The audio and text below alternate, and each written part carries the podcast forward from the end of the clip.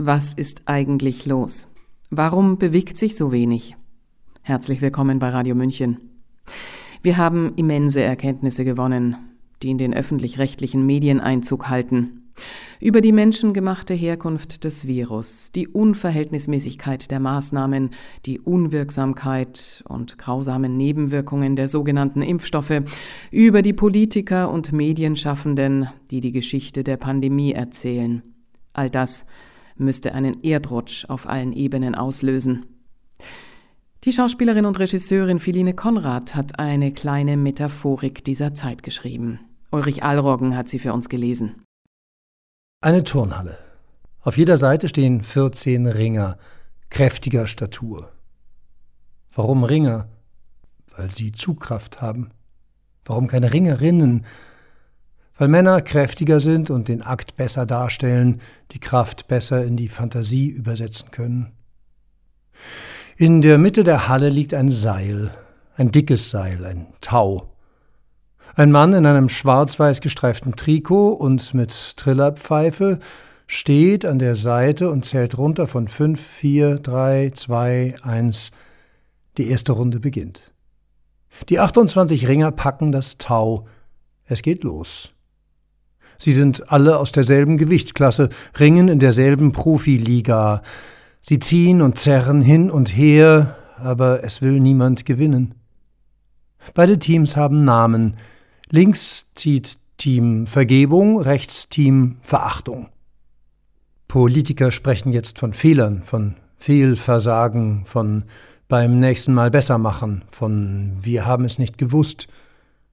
Team links bäumt sich auf, die Ringer schreien, wir haben es gewusst. Wie konnten wir es dann wissen, wenn man es nicht wissen konnte? Und versucht, das andere Team auf seine Seite zu ziehen. Aber Team Verachtung ist stark und schweigt. Es hält dagegen. Beide Mannschaften waren monatelang in Trainingscamps. Team links trainierte die Güte, die Demut, die Zurücknahme. Team rechts das Positionieren, das Standing, die Selbstverteidigung, an dieser Stelle gilt nur das räumliche links-rechts, nicht das politische, denn politische Richtungen haben im gespaltenen Proletariat kein Gewicht. Die Proletarier besitzen nichts, aber sie sind unglücklich, anders als man es ihnen prophezeit hat, denn sie haben sich spalten lassen. Aber wie geht es weiter? Es ist der längste Kampf, der in dieser Halle bisher gekämpft wurde. 1986 wurde sie errichtet und eröffnet als das Land noch blühte. Es ist das bisher längste Tauziehen der Geschichte. Welches Team wird gewinnen? Es spielt sich im Innern ab, fernab der Öffentlichkeit. Herz, Kopf, Bauch, Kopf, Herz. Links, rechts, links, rechts, links. Vergebung, Verachtung, Vergebung, Verachtung. Team links hat Kraft, zieht stärker. Team rechts schreit, okay, gut, ja, wir geben es zu, wir tragen einen Tarnnamen, wir verachten nicht, wir sind die Vergessenen. Wir wurden vergessen. Aber die Verachtung hat mehr Kraft, mit ihr ist es leichter, sie ist die Motivation, der Antrieb, der Motor.